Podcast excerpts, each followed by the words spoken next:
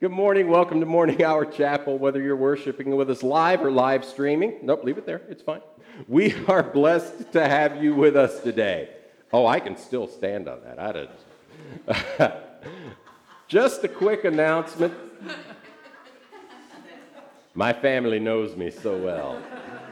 Just a quick announcement since we uh, had no one express interest in being baptized next week, uh, the baptism is going to be postponed. Uh, we're going to try again for the summertime. If anybody is interested in baptism, you can start letting me know now. Uh, and we will be arranging something, I believe, at the home of the Andersons. They have a pool that uh, has been used in the past, and uh, we will plan a, a summer baptism. Also, want to congratulate those of you who were able to finish the Bible in 90 Day Challenge. How many of you? Well, you don't have to raise your hand. But if you were able to complete the Bible in 90 Day Challenge, um, that happened. That that finished this past week. Um, but I also want to encourage those of you who have not finished to continue reading. Uh, just keep going. It doesn't matter how long it takes you, but read it every day. Uh, read a chapter, read some verses, read um, as much as you can. And, and if you finished reading through the Bible, read through it again. You don't have to do it in 90 days, um, but you know, look for maybe you know, right now. I'm, I just started a one-year plan that's that's through a chronological kind of thing. So it's just getting into God's Word every single day, reading it, knowing what's there, because God thought it was important. God thought it was pretty crucial that we know who He is, and He inspired all of these people to write down these things that He told them to write down. And my prayer is that by participating in this challenge, by participating in Bible reading every single day, that, that you have started building a habit of spending some time every day in Scripture and spending some time um, every day with God. Read His Word, talk to Him, listen to Him. Because experts tell us that it takes um, at least 21 days of consistently doing something in order to build up a habit. But even after the 21 days, it takes another 90 days, they say, on average, some a little more, some a little less, to take that habit and make it a permanent lifestyle change. So, I mean, you're looking at a, 101 days on average that it takes you to change something in your life. And we're not used to doing that. We are used to um, instant diets, lose 30 pounds in a week if you drink this, and also starve yourself and, and, and everything else. Or, you know, we have instant hair restoration, which is obviously not true. We have instant everything. But that's not the life that we live. That's not the life we live in any capacity. We spent 12 years in, in primary school, grades 1 through 12, learning how to talk, learning how to write, learning how to add and subtract and multiply. We, we, we spend, and, and every day, we're there. We spend all of this time in college learning how to do something that we're going to turn into a career that we're going to do for the rest of our lives. And even after we get into a career, how many of you still have to do continuing education? How many of you still have to learn stuff? Doesn't stop just because you get that diploma, just because you hang it on the wall. You got to keep going. And time with God building a life that is pleasing to God is not an instantaneous thing, it is something that takes time. And when we read scripture every day, when we pray every day, not only are we working to build a better lifestyle, a lifestyle pleasing to God, but we're also working to tear down some of the not so great things that are in our lifestyle. We're trying to get unstuck from our old way of doing things so that we can make at least some aspect of our lives newer, can make it fresher, can make it better.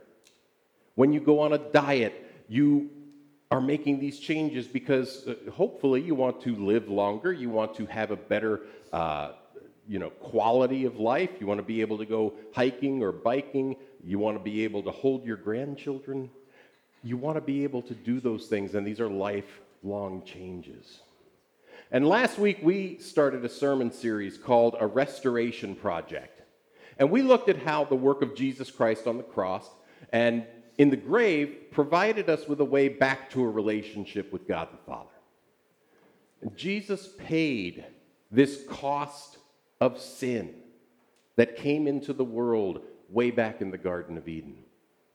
And he purchased our souls. And he justifies us. He stands before the Father and says, I have purchased this person's soul. I have paid their debt to you. They are now innocent. They owe you nothing, Father. Please welcome them into your family. And we call this justification, and that's a big churchy sounding word that simply means we no longer owe God for our sin. And over the next few weeks, we're going to take a look at what happens after Jesus buys us, after Jesus justifies us before the Father. We're going to explore what it means to allow the Holy Spirit to transform our lives here on earth so that we can be useful to God for building his kingdom because that is our job. That is what we are called to do when we call Jesus Christ our Lord and our Savior. We are called to build God's kingdom. And all of the changes that we make throughout the rest of our lives. There's a big churchy word for that too. It's called sanctification. Sanctification basically means being set apart for a purpose. And when we talk about it in the way of, of living a life for God, we're being set apart for a holy purpose. And our holy purpose is, in Jesus' own words, to make disciples of all nations by being his witnesses, by testifying about the things that we have experienced through our own lives in Jesus Christ. So, what happens after we confess with our mouths that Jesus is Lord and we believe that God raised him from the dead? And we confess our sins. We say, Yes, Father, we are sinners. We, we, we need to be forgiven. How does this declaration change us? Or maybe a better question is, How should this declaration change us? Because for some people, it doesn't change us much, but it should. In 2 Timothy 2, verses 20 to 23, the Apostle Paul writes Now, in a great house, there are not only vessels of gold and silver, but also of wood and clay, some for honorable use, some for dishonorable. Therefore, if anyone cleanses himself from what is dishonorable, he will be a vessel for honorable use set apart as holy, useful to the master of the house, ready for every good work. The master of the house is God the Father. And the goal of the life of every Christ follower should be to be set apart as holy, to be made useful to God, and be ready to do good work. That's the goal. That's our purpose. If you ever want to know what God's will is, that's God's will for you to become useful for His purposes. But if that's the goal, how do we get there? What's that roadmap to sanctification or to, I like to call it restoration? How do we become new? How do we become useful to God? Paul goes on in this passage and he writes, So flee youthful passions and pursue righteousness, love, faith, and peace, along with those who call on the Lord from a pure heart. Have nothing to do with foolish, ignorant controversies. You know that they breed quarrels. Anybody ever get involved in a foolish, ignorant controversy? I have. I am a horrible social media person. If I get onto social media, Wendy's shaking her head yes.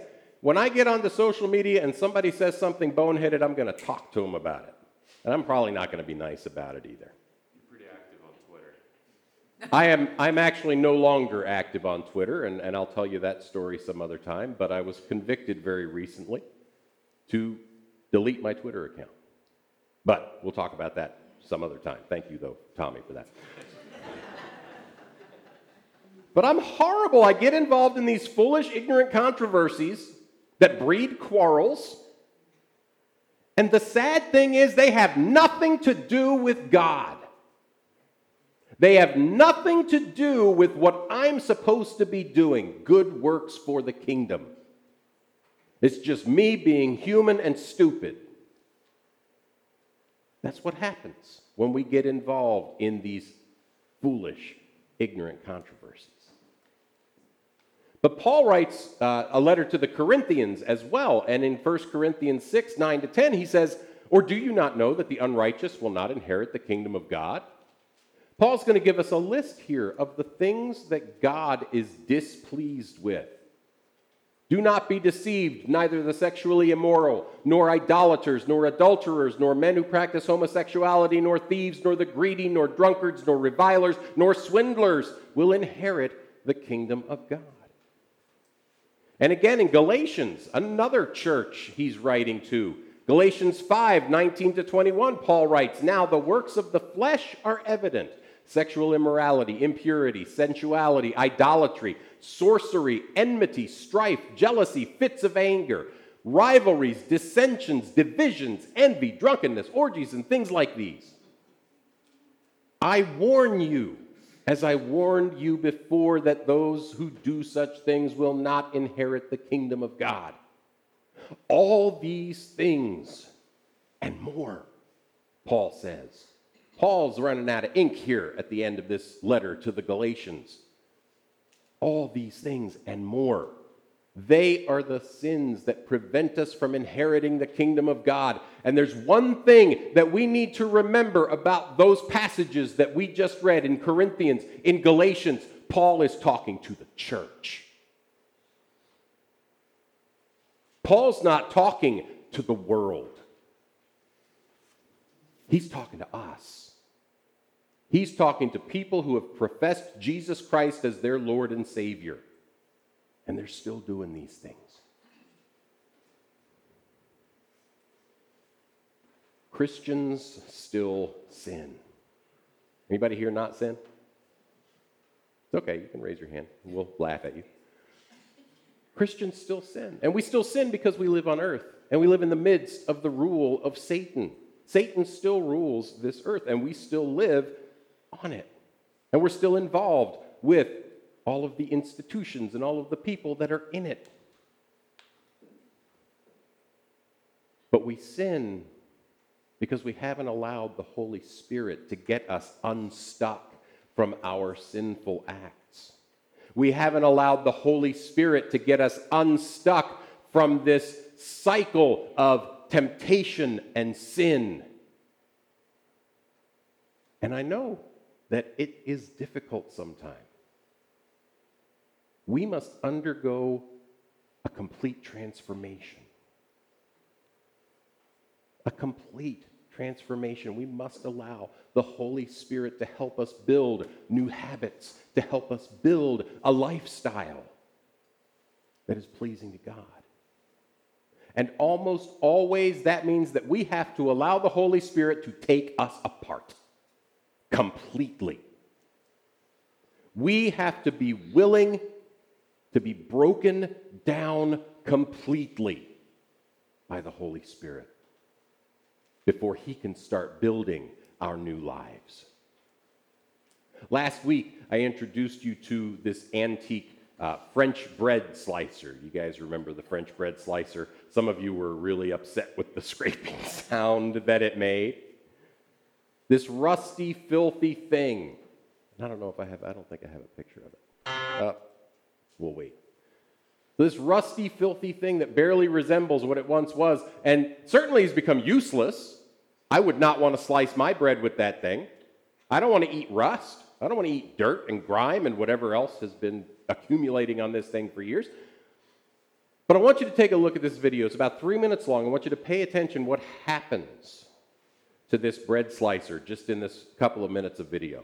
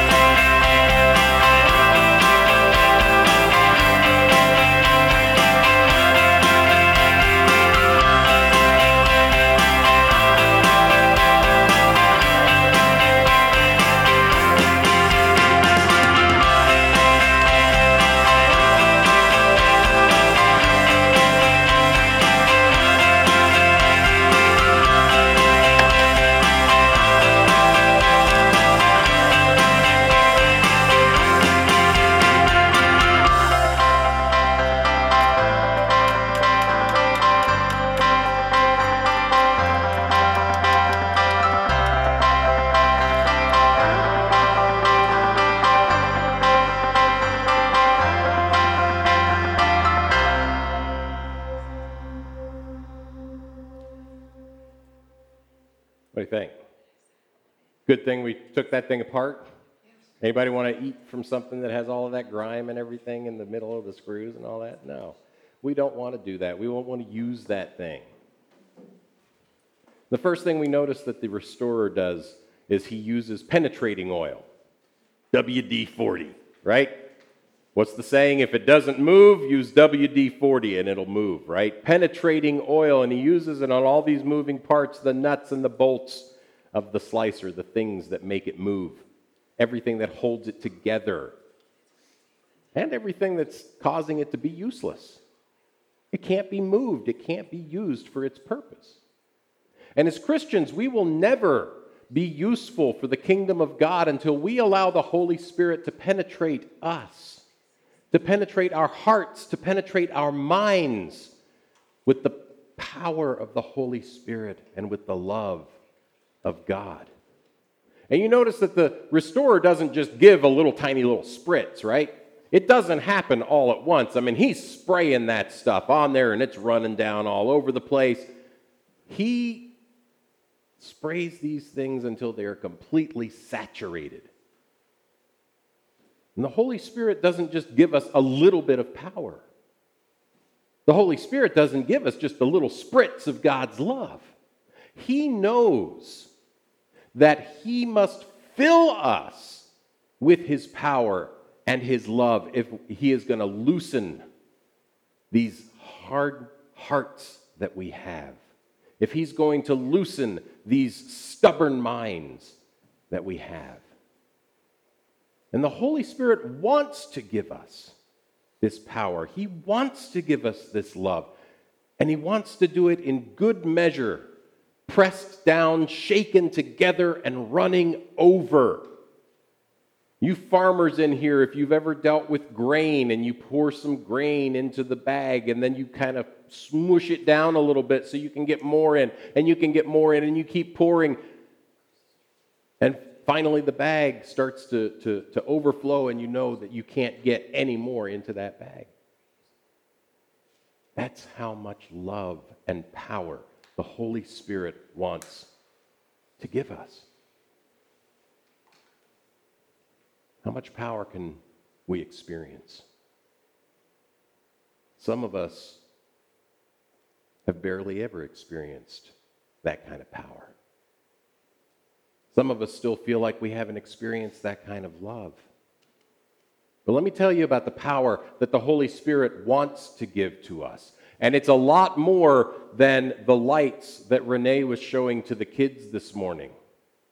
It's a lot more even than being plugged in to a constant power source. This is the amount of power the Holy Spirit wants to give us. In Romans chapter 8, verse 11, if the Spirit of Him who raised Jesus from the dead dwells in you, he who raised Christ Jesus from the dead will also give life to your mortal bodies through His Spirit who dwells in you.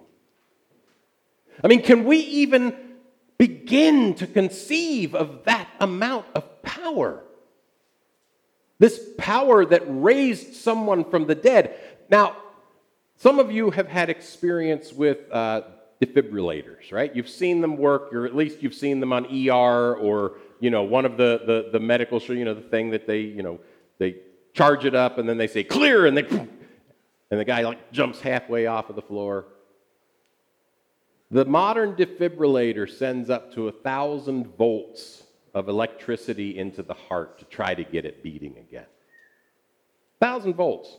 And it can be successful, but it has to happen quickly because the brain, for every second that the heart is not beating, the brain is not getting enriched uh, oxygen, which travels through the blood. So it can take maybe minutes before blood flow has completely stopped. So we want to use this thing and we want to we want to we want to try to keep that heart going when we do CPR. CPR forces the blood forces the blood through the heart to keep the blood going into the brain. Jesus' heart stopped beating at about three o'clock in the afternoon on Friday. He rose again sometime around 6 o'clock in the morning on Sunday. 1,000 volts wasn't going to be enough to raise Jesus from the dead. And it is difficult, I know it is difficult to imagine the amount of power that it took to raise Jesus from the dead, but the Holy Spirit has that power. It is the power of God who created all things that rose Jesus from the dead.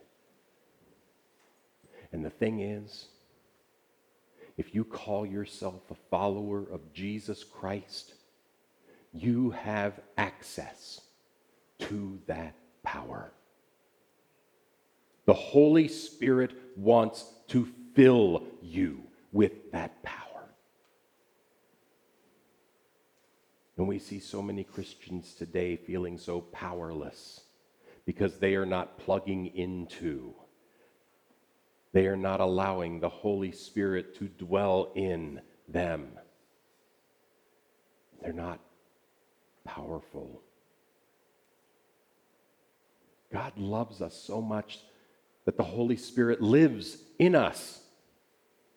And the power of the Holy Spirit has more than enough to restore us to being useful to God's kingdom. It has more than enough power to help us to know what God wants us to be doing and to raise our bodies up as useful instruments for God. One of the main tools that the Holy Spirit uses to penetrate our hearts and our minds is God's Word, the Bible.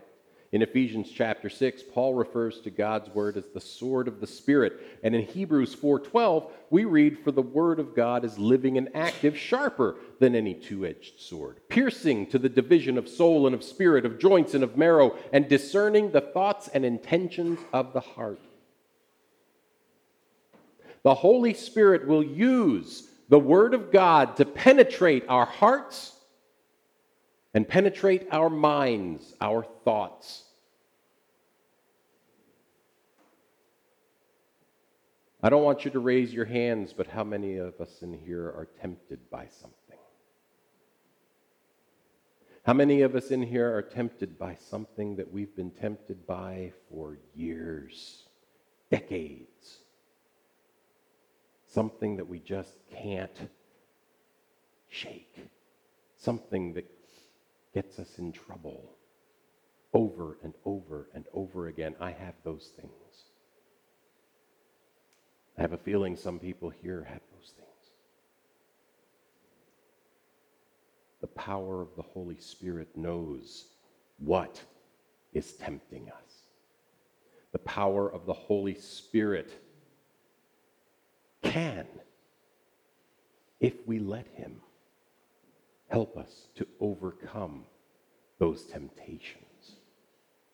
And one of the primary ways that he does that is through the words of God.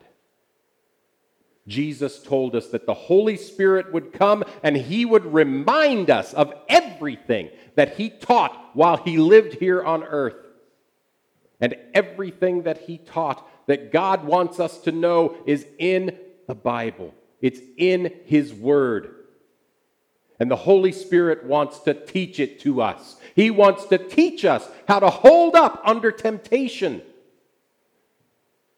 The Spirit's power can help us to withstand this temptation and to pursue righteousness. We can leave that temptation behind and live a life that is pleasing to God the Father. The penetrating oil on the bread slicer was used to get all the, move, the moving parts moving again. That's what we use it for. But the restorer had to use a hammer on some of those parts. Remember the little hammer? Um, earlier in the, I, I cut the video a little bit just for time, but he called it Thor's hammer. And he's got that little hammer and he's just dinging away and he's banging on this thing in order to get it to move. And he tapped gently on the bolts Finally got the wrench in there, was able to move the thing. Did you know that the Holy Spirit has his own little Thor's hammer? The Holy Spirit has a little hammer called conviction. And he uses it to tap gently on our hearts and on our minds. He doesn't take a sledgehammer to us, although sometimes I wish he would, especially me, because I think I could probably use it but he uses this little hammer of conviction. He wants to help us understand that the sin that we do or the, the sin that we're tempted to do, even after we've become followers of Jesus Christ, is not pleasing to God. Sometimes we call that conscience. People call that conscience. They like the, some, something's tapping on my shoulder. Holy Spirit's not tapping on your shoulder, He's tapping on your heart. He's tapping on your mind. He's saying, Stop. Remember who you are and whose you are. Those things that Paul wrote, he wrote to the churches. These were people who confessed Christ, that were doing things that were not pleasing to God. And until we are able to recognize how we ought to live and how we ought not to live, it's going to be difficult to be fully restored. There's always going to be that dirt in the screws that doesn't even allow you to get the screwdriver in there. There's always going to be that grime and that mold up underneath. When we hang on to sins, when we resist the gentle conviction of the Holy Spirit, we remain less useful to God than we should be.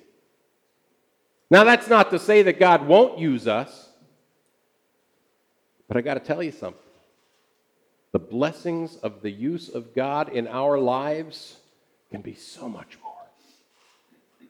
when we live lives that are pleasing to Him, when we resist temptation, when we listen for that conviction and admit to ourselves and confess to God that, yes, these things that I'm doing are sin. And I know that I'm already been forgiven of sin, but I'm still committing sins. I'm still committing those things. You know why? Because I'm not sanctified yet. I haven't been torn down. Or more accurately, I haven't allowed the Holy Spirit to tear me down and rebuild me. Holy Spirit wants to restore us. The next step for our restorer was taking that bread slicer apart, and he undid the bolts and he did all the screws. He took the handle apart with his little hammer, laid out all of the parts. Right there at the very end of the video, he just kind of surveys the whole thing. What has to happen? What do I need to do? What's the next step? What's the plan? Are there things that I can use? Are there things that I need to throw away? Remember that little brass plate that he kind of snapped in half because he had to use the screwdriver to get those, or the uh, drill to get those screws out because they couldn't get them out any other way? Got to throw that away. Got to replace it. Got to put something new in its place. And this whole bread slicer was laid bare on this table. And when we open ourselves completely to the Holy Spirit, when we open ourselves completely to restoration, to sanctification, when we lay ourselves bare and surrender completely to God's will and His plan for us, we can begin the work that we need to do to live holy, set apart, useful lives. Oh, yeah, that's right. We have work to do. We have work to do in this process. The Holy Spirit works in us, He works through us to see that we know and understand what it looks like to live a holy life. But we are not passive observers in this process, we are active participants. We're going to do some work. We are called to do many things which when we profess to be Christians, and we read about in Scripture, and we know in Scripture what Jesus has told us he expects of us. We know that we're called to do many things. We're called to read and study and know Scripture, and even to teach it to our children and to each other. Deuteronomy chapter 6, verses 5 to 9 says, You shall love the Lord your God with all your heart and all your soul and with all your might and these words that I command you today shall be on your heart. You shall teach them diligently to your children, and shall talk of them when you sit in your house, and when you walk by the way, and when you lie down, and when you rise. You shall bind them as a sign on your hand, and they shall be as frontlets between your eyes. You shall write them on the doorposts of your house and on your gates. Why would God tell us to do these things? Why would God say, you need to teach this and you need to talk about it and you need to learn it, you need to write it down publicly? Why would God want us to talk about His words and bind them to our hands, paint them on our doorposts? Psalm 119:11 has the answer. I have stored up your word in my heart that I might not sin against you. God's word is our primary weapon against sin. How do we know what sin is? God told us in His Word. How do we know what righteousness is? God told us in His Word. Everything is there. But we got some work to do. We got to read it, we got to study it. And I know some of you are sitting there, and I can tell on your faces you are just sick and tired of me talking about reading and studying the Bible all the time. I've been talking about it for months. Sorry. Not sorry. If you are struggling with something that the Holy Spirit has been gently hammering you about, whether it's something that you should be doing, or something that you should not be doing, or something that you're tempted to do that you're not supposed to be doing, knowing and obeying God's word is how you strike back. It is how you flee temptation. And it's how you ask forgiveness when you make a mistake. And that's a big problem for a lot of Christians because the enemy wants to hold you down. He wants to get you away from the word, he wants to get you away from God. And anytime you make a mistake, anytime you fall, anytime you give in to a temptation that you have been struggling with, he's going to tell you, see? You're not really God's child. You're not really forgiven. You're not really sorry. You still belong to me. Christians, that is a lie. If you fall into temptation, if you act in sin, the last thing the Father wants you to do is hide. It's been that way since Adam. God didn't want Adam to hide from him once he had eaten the fruit, but that's what Adam did. He wanted to get as far away from God as possible. God doesn't want that for you. So if you are struggling with something, instead of running away from God, you need to run closer to God. You need to get into His Word and you need to pray. You need to ask forgiveness, of course. And you need to ask for the power of the Holy Spirit to help you to overcome that temptation the next time it comes up because it will come up over and over and over again. And don't ever think, don't ever think that you won't be tempted in that way. You'll get lulled into that false sense of security. Well, I haven't done that thing in over a year. I'm good. I don't need to worry about it anymore. And that's when the enemy will strike. That's when the enemy will come and will, it, it won't be the same temptation, but it'll be just slightly a little bit different. And that's what he wants. He wants us to fall, he wants us to sin, and we don't have to do that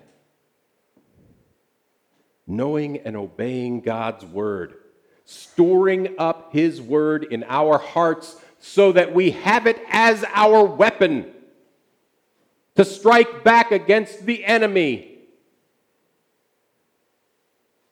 That is what God wants. That is what the Holy Spirit will use in you. Of course, sometimes we have trouble, we, we struggle with how to study the Bible. We struggle with reading the Bible because some of it, let's face it, is boring. Some of it is repetitive. How many times can we read who begat who in the Bible? Right? It's difficult sometimes.